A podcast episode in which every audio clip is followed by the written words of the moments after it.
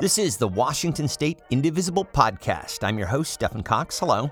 On this week's show, we talk first with the new executive director of the Seattle City Club, Teresa Moore, who outlines what the organization is all about, from its community learning programs to its core mission of fostering civic dialogue about the issues that affect us most here in Washington. In her words, what we have now is an opportunity to bring people together to understand that when we can ask questions with the idea of building our understanding and finding common ground, we can build a much more civil and honorable society. Also, with this year's legislative session in Olympia now complete, we take stock of what the Democrats were able to get accomplished. 45th LD Senator Manka Dhingra joins us to offer her perspective on some of the bigger achievements, not least was the passage of the budget, a thing she says in and of itself speaks volumes. A budget is a value statement, and we saw that in education with our children mental health services, substance use disorder, trying to address our education system, uh, the environment, and you know the list goes on and on. We also have our weekly calls to action with research team leader Stephen Wilhelm. And before we jump in, I would like to say hello and welcome to our new listeners in Bellingham at station KMRE. There's lots to cover this week, and it's all ahead, so stay with us.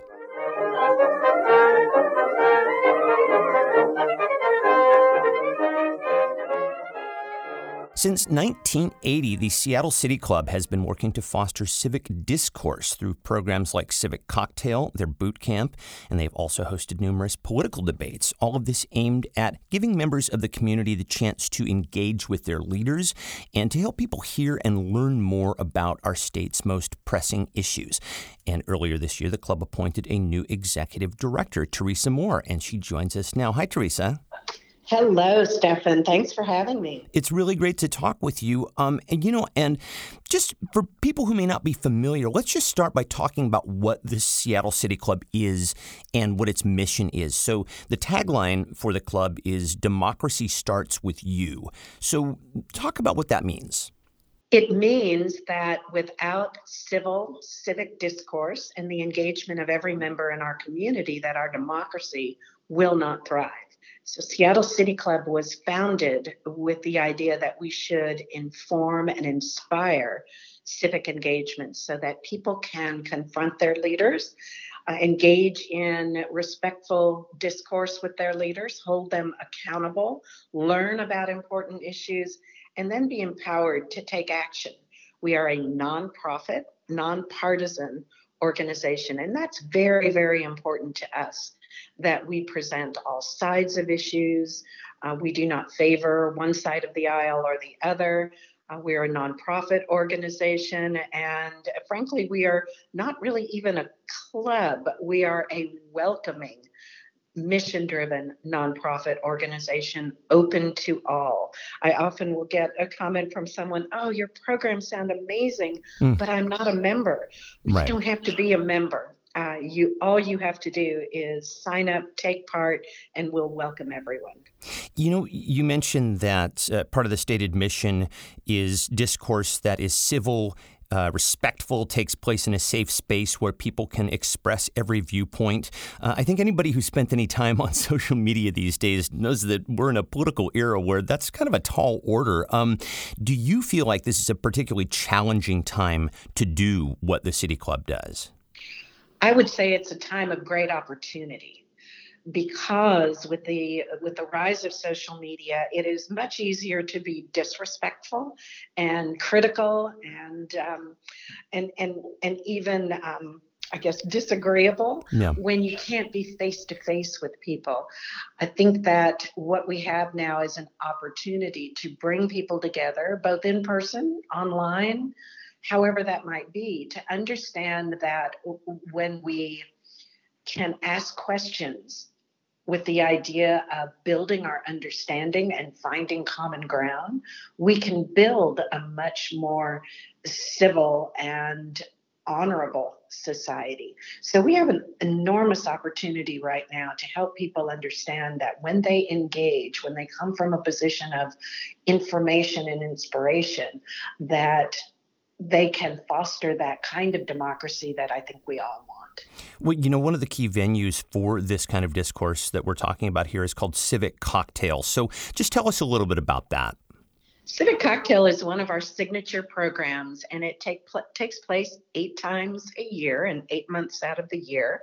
We hold it in downtown Seattle at the Palace Ballroom, draws about 250 people, and we usually have two segments. So we bring civic leaders, uh, leaders in business, government, nonprofits, um, media, uh, sports, all kinds of folks together. It's an interview format with a moderator in partnership with Seattle Channel. And it's an informal dialogue with these leaders. Uh, we have that live audience where people from the audience can ask questions. We have guest journalists who also ask questions.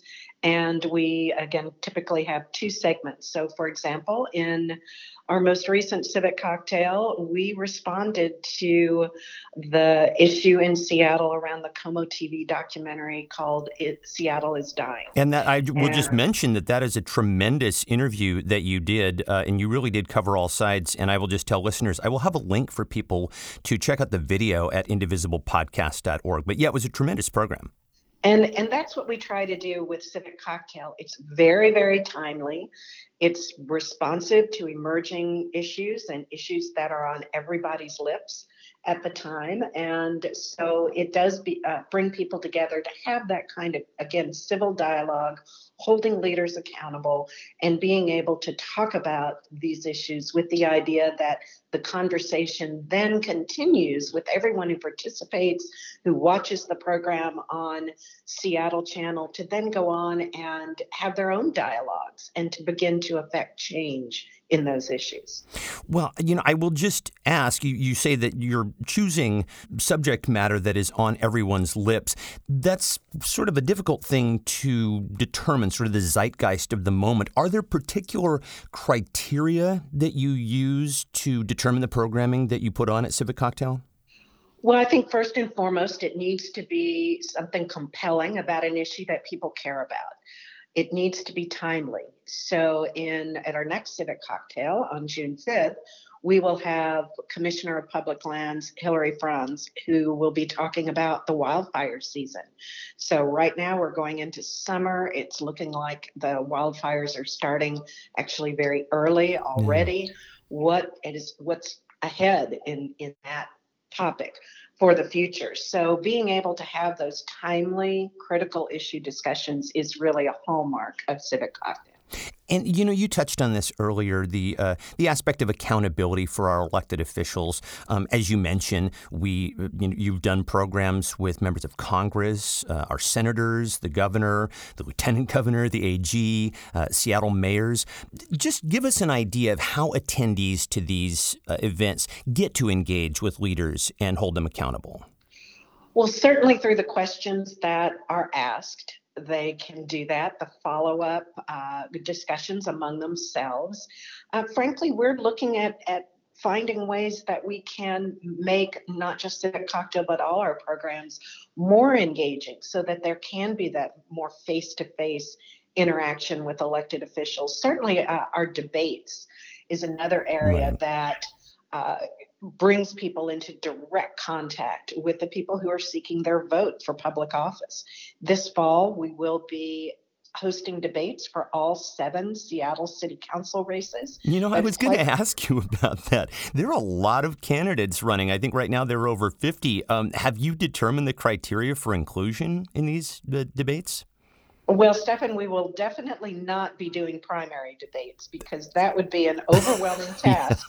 As you say, there are more than 50. I think now it's uh, uh, even perhaps top 60 candidates. Wow. So, what we will do is immediately after the primary, we will be in contact with the campaigns of the two candidates for each office. And in the fall, in September and early October, we will host those seven general election debates. You know, you, you also touched on something that I, I wanted to ask you about, which is the nonpartisan uh, nature of the City Club. Your website actually says you are passionately nonpartisan. So, as we know, Seattle's political makeup is predominantly left leaning. Um, has it been challenging incorporating voices and/or issues from the right? It is challenging. You're right. Seattle is a progressive, left leaning city. Uh, what we always try to do uh, in both our in our board makeup, in the composition of our programs, is to look for those voices that can provide that balanced perspective.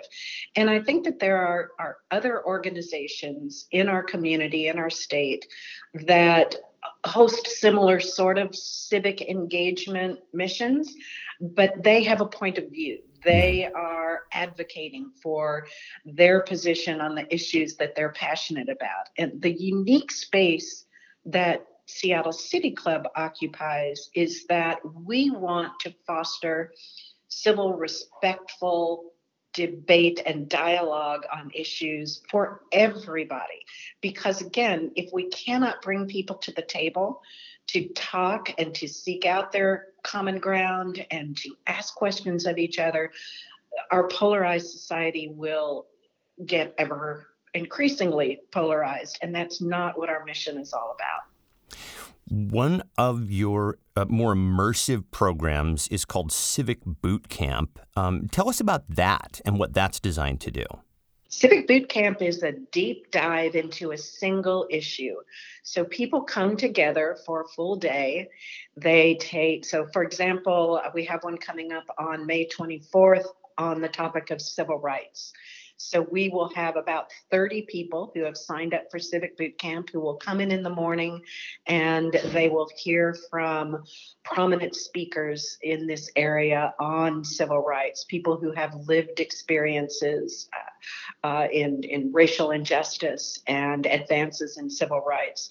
They will take field trips to service providers and other organizations that have uh, made advances uh, in civil rights so that they will get to talk with people face to face and ask questions. And then by the afternoon, feel so well informed yeah. that they'll be able to come together and say, okay, now what? We have made progress, but what else can we do to be able to make sure that we protect and defend the civil rights of every person in our community. We've done similar civic boot camps on topics like homelessness and bringing people together to understand these are the issues, this is what underlies them, and now what can I do to make a difference? You know, it's designed to develop civic leadership. Um, so, is this something that is meant for people of all ages, or is it generally uh, geared toward younger people? I think it's for people of all ages. It is also something that we're finding increasingly that companies that want to make sure that their employees are engaged and committed to this community are sending their employees to in groups. So if if I'm a, a the human resources director of a company that has spent good money to recruit and train and nurture employees, I want to be sure that those employees are connected to their communities and understand the issues so that those employees stick around and feel an allegiance to their community and their company. Yeah. And so we have uh, organizations that will send groups of their employees to work together and be able to be well connected to the issues that are shaping their communities. Well, it's a great civic service that the City Club provides. I will mention that the boot camp is $250, but I understand there are scholarships available. Yeah? It is $250 because it is such an intensive program that requires so much staff time and um, coordination. And you know, we have speakers and lunch and transportation to and from. So it is, it can be a hefty price tag for a lot of people. We do have scholarships, we have sliding scales. So we do want to make this available to as many people as possible. We will also in the future be looking to uh, companies and foundations in our community to provide direct support for, for programs like Civic Boot Camp so that if we were to get enough funding, we could offer this program at a very low cost or free, especially for people who come from lower income backgrounds or who are younger and newer in their careers and might not be able to afford to attend because those are the people that we really especially want to become engaged in these issues. Well, that sounds like part of the new strategic plan for the club and its programming that I know that you've been considering.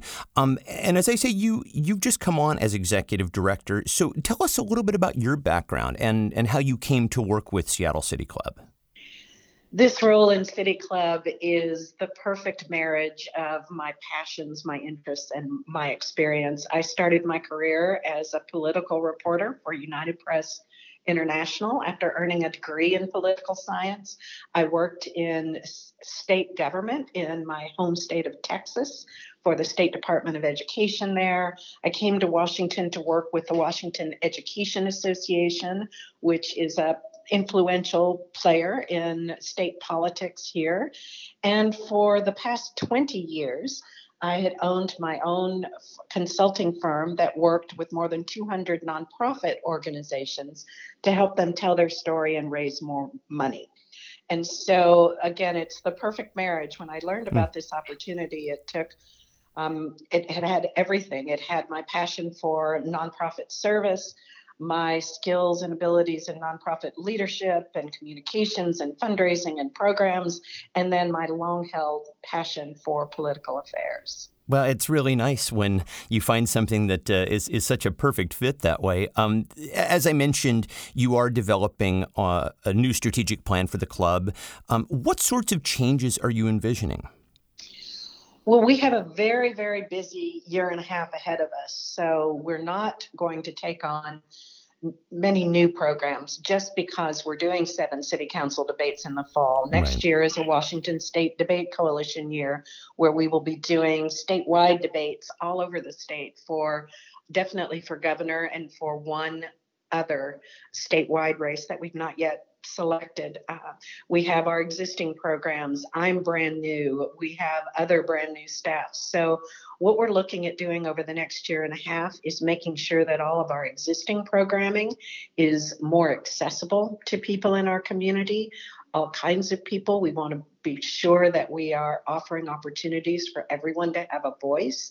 We'll be taking a, a hard look at uh, where we want to go in terms of our fundraising infrastructure. Uh, we'll be bringing on a new program director very soon, and we want that person's insights to be reflected in how we shift our programs to make them even more powerful. Uh, if we take on anything new, we will be looking to uh, perhaps be a, a, a service convener of other civic engagement organizations in this space so we can be sure that we're all serving the needs of the community without duplication and with real intention. And of course, one of our primary goals always is to increase participation from low income communities, communities of color, underrepresented communities so that everyone has a voice.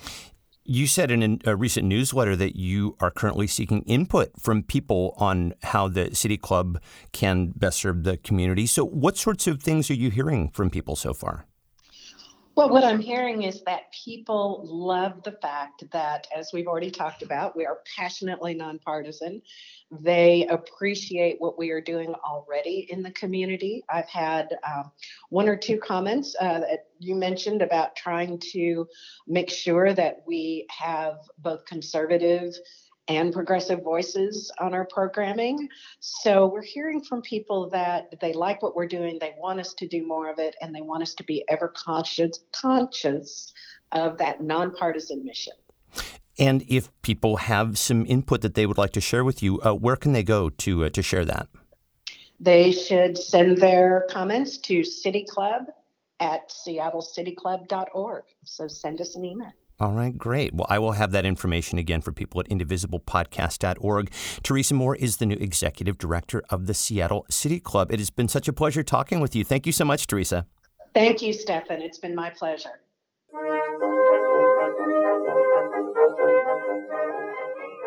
So, this year's legislative session in Olympia drew to a close on April 28th, and it was, by most measures, a very good one for Democrats. As we have discussed on the show, Democrats amassed solid majorities in both the House and Senate in the midterm election, and of course, Washington has a Democratic governor in Jay Inslee, so expectations were high that a lot would get done. So, now that the dust is settled, I thought that it would be a good time to take stock of this session. We have invited on our friend, 45th LD Senator Manka Dhingra, to help us review. Senator Dhingra, welcome. Thank you so much for having me on the show. So, you know, um, let's just jump in and talk about some of what passed and what didn't. Uh, and first, let's start with the big thing that passed, uh, and that is the annual budget. Um, it passed on time for the first time in over a decade, and uh, this happened just under the wire, didn't it? Yes, uh, it did. And this is the first time in a regular session uh, in 10 years that we ended on time with a balanced budget. So this really is something that I am actually very proud of. Uh, I was fortunate this session that I was elected by my peers to be a deputy majority leader, so I was part of leadership. And I can tell you that for me and many of us in our caucus, it was really important that we end on time with a balanced budget that we could all be proud of. And we did exactly that. Can you give us a sense of what that scene was like? It, it was a late night session when the budget passed. Obviously, there were there were issues of contention. You know, uh, there were things that were going on. Uh, the one thing I will say is that the Democratic Party is a big tent. And with a big tent, it means you have a lot of people under that tent. And so there's a wide variety of perspectives. And so, you know, just saying um, that, oh, the Democrats are in the majority, that doesn't really mean that everyone is going to vote in a particular way. Uh, being a Democrat means that you hear a lot of different points of views and you have really good discussion and discourse about it. And that is what we saw in Olympia this session. Well, yeah, I mean, case in point, I understand there was a lot of discussion like that uh, over the push for a capital gains tax. Uh, a lot of people, you included, had hoped that we would see a capital gains tax as a way to fund education in the state. And it was expected to have the votes in the House, but it failed in the Senate. Can you give us any insight as to why? You know, um, I have run both of my elections talking about capital gains. Uh, we do have the most regressive tax structure in the country, and this is something we really have to make sure we're changing. We made good strides in that this year, but we were not able to uh, get the capital gains to the finish line. It is something I'm always going to continue to advocate for because it is more fair than us relying on sales tax, B&O tax, and property tax. And even though we have a majority in the Senate, like I said, you know, the Democrats are a big tent. We simply did not have the votes uh, for it. I'm really hoping that um, next session or the year after that, that we are able to get there. A lot of it is about educating people, and I tried to do a lot of that this session. The proposal that we had in the Senate was for those individuals who actually make, that means profit, have a profit of over a quarter million dollars. And after the, so the one dollar that you make after your quarter million dollars, you pay um, 8% on. So that excludes retirement accounts, it excludes um, if you are selling your residence or a small business. And so it really would impact a very small uh, percentage of people. And so, really making sure we're doing a good job educating individuals about that. And we tried to do a lot of it this session. But unfortunately, we simply did not have the votes for capital gains uh, this session. But I really do think this is something we have to change and we really do have to make sure our tax structure is not as upside down as it currently is. Well, capital gains is set to be fast tracked in next year's session, so we'll see uh, if we can get it done then. Let's shift over and talk about some of the bills that did get passed. Uh, so, first, let's talk about health care. So, the governor's signature plan, Cascade Care, passed. This will allow the state to contract with private insurers to create a so called public option. Uh, give us your thoughts generally on Cascade Care. You know, um, I think the bottom line is that people cannot go into bankruptcy or go into debt because of health care. healthcare has to be a basic right. And so as a state, we really have to think about what are we doing at a state level to protect individuals' healthcare rights. And um, that's what you saw this session was us actually trying to make sure we have policies in place that protect individuals in the state of Washington, regardless of what happens at the federal government. And uh, Cascade Care is a step in trying to see how we can do a public option for those individuals who are living in the state of Washington. And, uh, you know, there's a group that's going to be studying how to expand it, how to take a look at it, figure out what the barriers are. Uh, we did uh, some work around drug pricing transparency. So there's a lot of work we did around healthcare in really making sure we have clear understanding of what the costs are, what the barriers to care are, and how we as a state can step up to make sure that we are protecting the healthcare of all individuals. Well, you know, many healthcare advocates felt that Democrats had a unique opportunity to make Washington the first state in the nation to have universal health care in some form or other.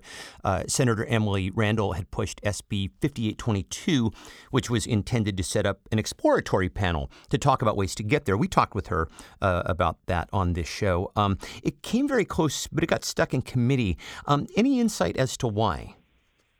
You know, um, as I mentioned, healthcare is extremely complicated.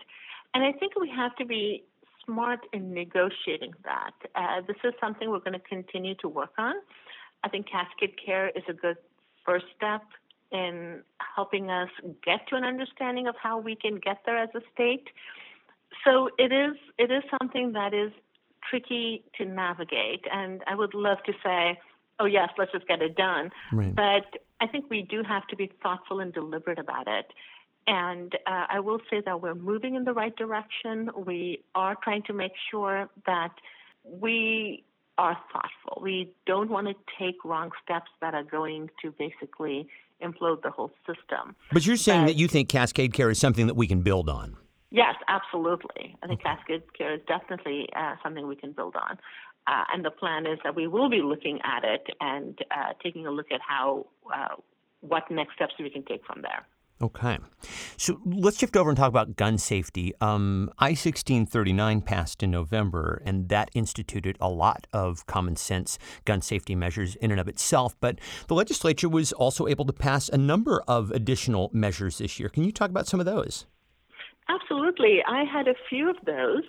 Um, I had um, a bill that said that if you've been charged with a crime and uh, competency has been raised and you've been found not competent to stand trial, uh, which means that you don't understand the nature of the offense or um, can assist in your own defense and that your case is going to be dismissed, that at that point in time, the judge can take a look and see if you have a history of violence. And if you have a history of violence, you lose your right to possess a firearm. Very common sense. Very yeah. common sense. And so that bill passed with bipartisan support.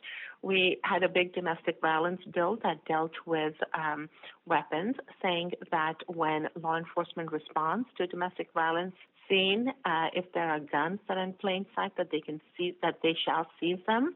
They can also uh, get consent from uh, the victim or family member that's there and do a search of the house and remove those guns. And these guns are going to be removed only for five days. And this is very consistent with the data that we see that says that when a gun is involved in a domestic violence situation or is just present in a domestic violence situation, the lethality rate for women goes up by uh, five times. Hmm. And so the five day removal of guns is basically the cooling off period. It gives the judges to enter orders uh, to remove the guns. It can also help um, women or the spouses, or because they're not always women, right. um, have time to get an ERPO, an extremist protection order, for themselves. So uh, that was a bill that passed. I was very happy that uh, the companion to my bill um, is now law. Uh, Senator Frockt had a ERPO bill, the Extreme Risk Protection Order that was passed by the voters a few years ago. This built on some of the recommendations that, uh, that were made by the people who do this work to close loopholes that passed, uh, we also made sure that our state patrol had the resources it needs to do the background checks.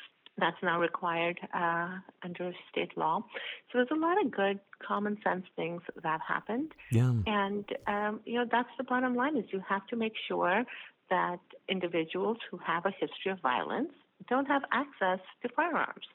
We had Senator Cooter's bill, which said that if you have been referred for civil commit- commitment because you are a danger to yourself or others, that you lose your right to possess a firearm for six months.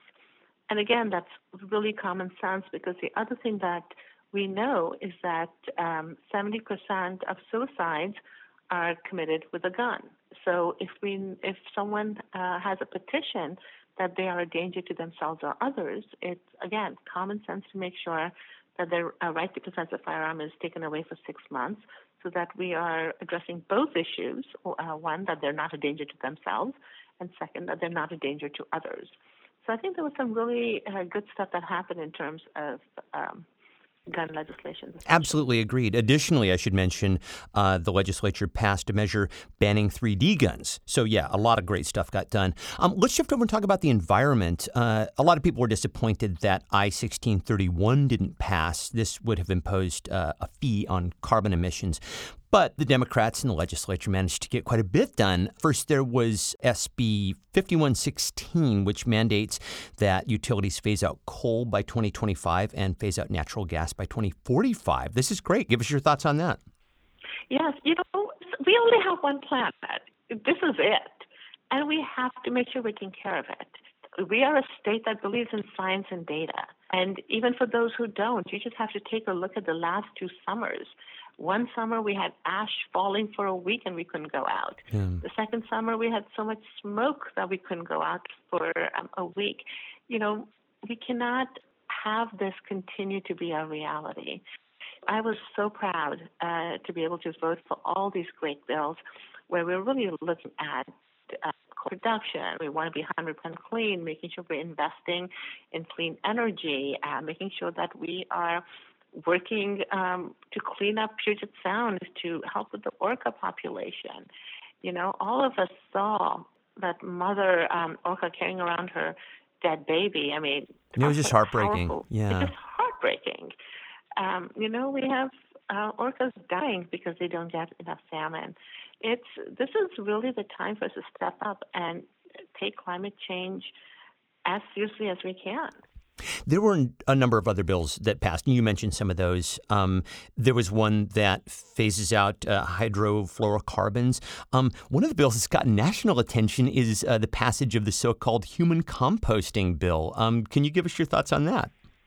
Yes, that was actually a really interesting bill that Senator Pedersen had. Um, and fascinating is, you know, we haven't really, as a society, talked about what happens to our bodies when we die in, in, in decades. And so I think this was a very intriguing bill. Um, it does deal with creative ways on where we can do, um, you know, human composting. And so I'll be interested in knowing um, how it gets implemented and how many people take advantage of this option that will now exist in the state of Washington. But um, I think it's fabulous that we're looking at all aspects of how we can be more environmentally friendly. Yeah, well, we're definitely leading the way in this state in very uh, innovative ways. Now, I should mention another bill that got national attention was uh, Senator Kuderer's bill that would require presidential candidates to have to disclose their tax returns in order to be on the ballot in the state. It seemed like it had enough support. So, uh, any thoughts on why this failed to make it out of committee? You know, I am sometimes it's I'm always surprised by what bills make it out of committees and uh, what bills don't. Uh, obviously, you have to have the right votes to get it out of committee. Um, you know, we tried doing a lot of stuff this session again on having our elections be more transparent, doing more in terms of PACs and having them disclose um, who their donors are. And this was, you know, part and parcel of really making sure our elections are more transparent. And it's right. unfortunate that it didn't get signed into law, but um, you know, hopefully we'll still be able to see the tax returns at some point in time. You know, uh, another issue that made national news this year uh, is the actions of Republican Representative Matt Shea of Spokane Valley. Um, he distributed a manifesto called A Biblical Basis for War. He has publicly aligned himself with right wing militia figures. Um, he's leading the charge to split the state in two. Um, a Guardian piece recently reported that he supports surveillance of protesters. Um, and I know that this is all happening on the House side, but there's been pressure on Republican leadership to oust him. What's been your sense of the situation around the Capitol? You know, I think this is where each party, Republicans or Democrats, have to take stock and stand up for the values that they think represent their party. And um, I think it is important for Republican leadership to really be very clear as to what does and does not um, align with their values. And so I think they do need to make sure that they are stripping him of his committee assignments and that they are ensuring that um, you know he doesn't have staff that can that are uncomfortable um, or don't want to work with him. But I think there need to be consequences I also think that a lot more work needs to be done with his district to make sure they understand that um, he's not going to be very effective as a legislature with um, the manner in which he's behaving because it's downright offensive. Yeah. So um, I think this is where party leadership has to step up.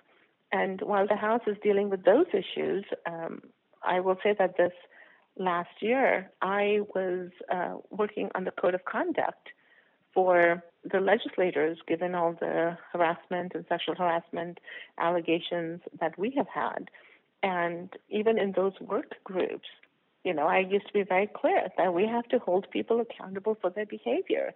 It is not our job to make excuses for people or to protect people. And so, whether it is racist uh, information or whether it's sexual uh, harassment or harassment in general, I think this is where we all have to, you know, stand up for our values and say this is unacceptable behavior, and there will be consequences. And you know, you say uh, it's it's offensive. It's also dangerous. Uh, Far right activists are on the rise uh, in this state and in, in the Northwest in particular. There was a hate crimes bill that passed this year. Can you give us any insight on any other legislation that might be on the horizon that can further address this situation? You know, um, I'm glad that we got the hate um, crimes bill. Um, I've been working on hate crimes since after 9/11 as a prosecutor with King County, and so it's something that I've actually trained people on, uh, have gone to trainings for, have prosecuted these cases, and they are on the rise. But I will tell you that I think our law enforcement in the state of Washington, especially King County, has been responsive and has built a lot of relationships with communities to make sure that they feel that they're safe, that they have the ability to to uh, refer a lot of these cases, to kind of uh, call and report a lot of these cases.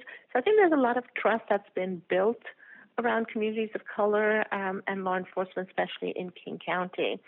I think what's also going to be very helpful is all the training that's going to go in through the Criminal Justice Training Academy. Uh, we've funded more classes, and also with the de-escalate um, initiative that we had. That was I nine forty that passed, yeah. I nine forty that passed. There'll be more training there as well on de-escalation um, scenarios. So I think there's a lot that the state of Washington is doing. That really, again, we're leading the country when it comes to law enforcement and community relationships and the training that everyone is getting across the board. Well, yeah, I think as we've uh, discussed so far, I think Washington is leading the way on a number of levels. And, you know, I would just love to get your closing thoughts on this year's session. Uh, I think a lot of people were hopeful that Washington could really lead the way as a blue state and as an example for the rest of the nation and, uh, and also work to quote unquote Trump proof Washington. So, uh, how'd we do in your assessment? You know, I think we did all of that and, and more. It, this really is a session we can all be proud of. I was also very excited that we in the Senate had a behavioral health subcommittee, and I was honored to chair that subcommittee.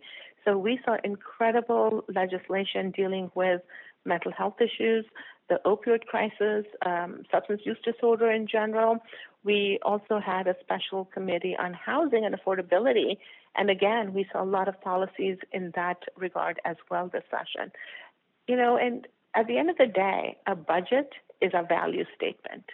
And the budget that was passed this session speaks volumes to what we as uh, Washingtonians value.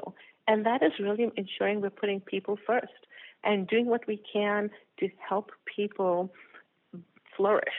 And we saw that in education with our children, mental health services, substance use disorder, trying to address our um, education system, especially uh, higher ed, uh, the environment, and you know the list goes on and on. So truly, you know, elections matter, majorities matter, and individuals matter, and that's what we saw this session and we have the same Democratic majority going into next year's session. And so I think uh, expectations will continue to be high. Um, thank you so much for taking the time to offer your insights on this uh, this legislative session, and thanks for all the work that you do.